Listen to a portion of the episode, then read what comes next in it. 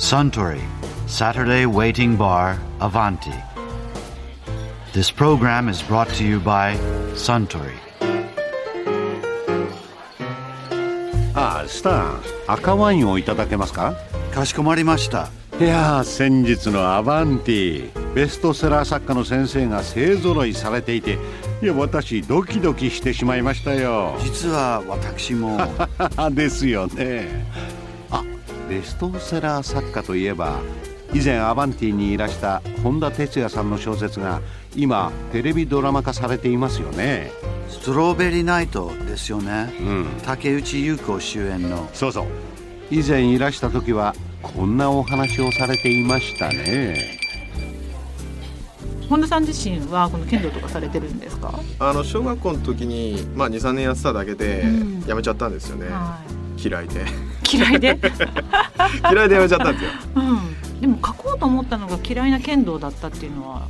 その姿勢がね良くなるんじゃないかなと思って、うん。子供にやらせたんですよ。あご自身のですか、ええうんうんまあ背筋がシャキッと伸びりゃいいかなぐらいの気持ちええで習わせてたら、まあそれでもちょろっとやってると試合出るようになるわけですよ。はいで小学生の部とかはい。中学生の部とかあったんですよ。えうちの子はその時小学校だったんですけど、は中学の女子の子がですね、はい。お財布持ってですね友達と2人で どうやらアイスクリームを買いに来てですね、自動販売機のやつを、これは美味しかったとかこれまずかったとかいうのを言いながらこう、うん買っていく姿が楽しそうですねそれがね彼女たちが制服を着てたらね、うんどうってことはなかったと思うんですよ。うん。ただ道着を着て袴を履いてでタレをつけて胴までうんうん。つけて、でもお財布1個持ってアイスクリームを買いに来た姿がなんとなくですね凛々しいのと可愛いのと混在していてですね。あとなんか時代も混在しますね。そうですね。今と昔とね、これはちょっといいんじゃないかなあと思って。これテーマ見つけたみたいな。なるほどだから本田さんのこの小説読んでると「んだ」とか「あー」とか「どうはり」とかなんかすごく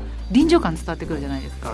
この叫び声は何とか分かんないのがあるんですけど、はい剣道はねえ打つところをはい。そのまま言わなきゃいけないっていうちょっと変わったルールがあるもんで、えあ自分でね、ええ。あだからそれは特有のもんだと思うんですけど。ーこの「んだ」は何ですか？どうですね「どう?」んだーって言ってどう？どうがうん。言ってるうちにだんだん変化してきちゃう。それはよくあることで「めーん」だとうん「えー」のあれが強いような気がするんですけどあるこのね試合やってるのを見るとえね「もーん」って言ってるあように聞こえ目もね。そうそうそう。それどんどん個人的には変化してっちゃうのがあるんでそれはいろいろですよ。面白い、ええ。いろいろあるんですねありますねいっぱいこの対決っていうんですかこうはい。対戦の場面がたくさんあるじゃないですか、はこれを文字にして書こうとするとどういうところに気をつけて書いたんですか？まあ、スピード感ですよね。うん。やっぱり一番は。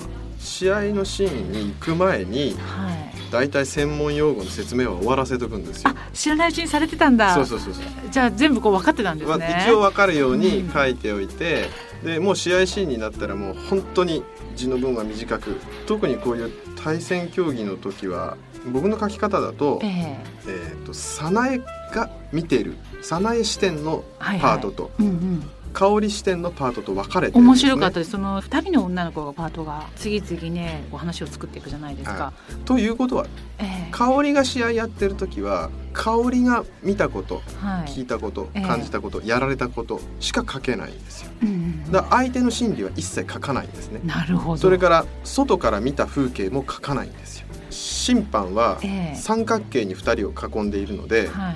必ず自分より後ろにいる審判もいますよね、うんうん。だけど旗が2本上がらないと、うんうん。勝ったか負けたか1本になったかどうか分かんないわけですよ、はい。だから1本パーンってやりました、うんうん。自分はいけたと思う、うん。だけども自分の面の中から見える視界の中にはええ。審判1人しかいない、うんうん自分のあれが良かったのか悪かったのかうん。見るためにはもう一人どっちか向いて審判の旗を確認しなきゃいけないんですよ。その時は必ず振り向いてっていう描写が必要なんですよ。なるほど。それだから香りがあの狭い面のはい口から面金の奥からですね、え見たことしか書かない、えそうなんだ、ええ。それが緊張感とか臨場感であったりそっか。につながると思いますね。え。え読んでる方はもう勝手に引き込まれてるから分かんないですねその仕組みというかそういう技術思惑そうです。手法ですかね。うん、うん。すごい分かんないですね、うん。なんか今後もこのスポーツ小説っていうのを書くお気持ちあるんで次はサッカーだとか。いや実はねスポーツ全般が好きなわけではないんですね。僕はね実はこの剣道はねええ。格闘技の一種だと思って書いてたんですよ、スポーツじゃないこれは純粋たるなんとかじゃなくて格闘技。そうそう格闘技の一種だと思って返したんで、えー、格闘技はお好き。好きなんですよ。ただ青春スポーツ小説でお願いしますっていう話が来るとですね、僕の大好きな総合格闘技とかをやっちゃうとですね、うん、誰々が引き抜かれたとか外国人をこう呼んでくるのにお金使っちゃってなんかこう会社がうまくいかなくなっちゃったとかそういうドロドロした話になっちゃうんで 全然多分求められてるものと違う爽やかさみたいな、うん、ちょっと違います、ね、そうなんですよね。ちょっと黒いお金の絡んだ話になっちゃうえでもかなりブシド60爽やかですよね。映画化もされるぐらい。なかなり偶然。えー、っと僕はね年間の仕事の半分ぐらいは警察小説、はい、残りの半分はそれ以外と思ってるんで、えまあその中に青春小説。あ警察小説っていうのがもうベースに。そうですね最新刊がですね、はい、やっぱり警察小説で、はい、結構人の死ぬ話だったんですよ、うん、そしたら知人に「武士道の反動か?」って言われましたね。ちょっと純粋な気持ちを 使いすぎちゃった。いや 本田哲也さんのお話面白かったですね。あスタン赤ワインをもう一杯。かしこまりました。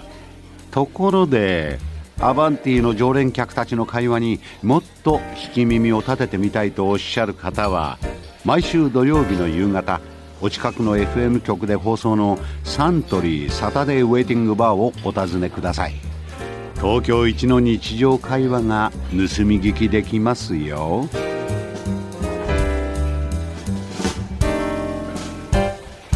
Suntory Saturday Waiting Bar Avanti. This program was brought to you by Suntory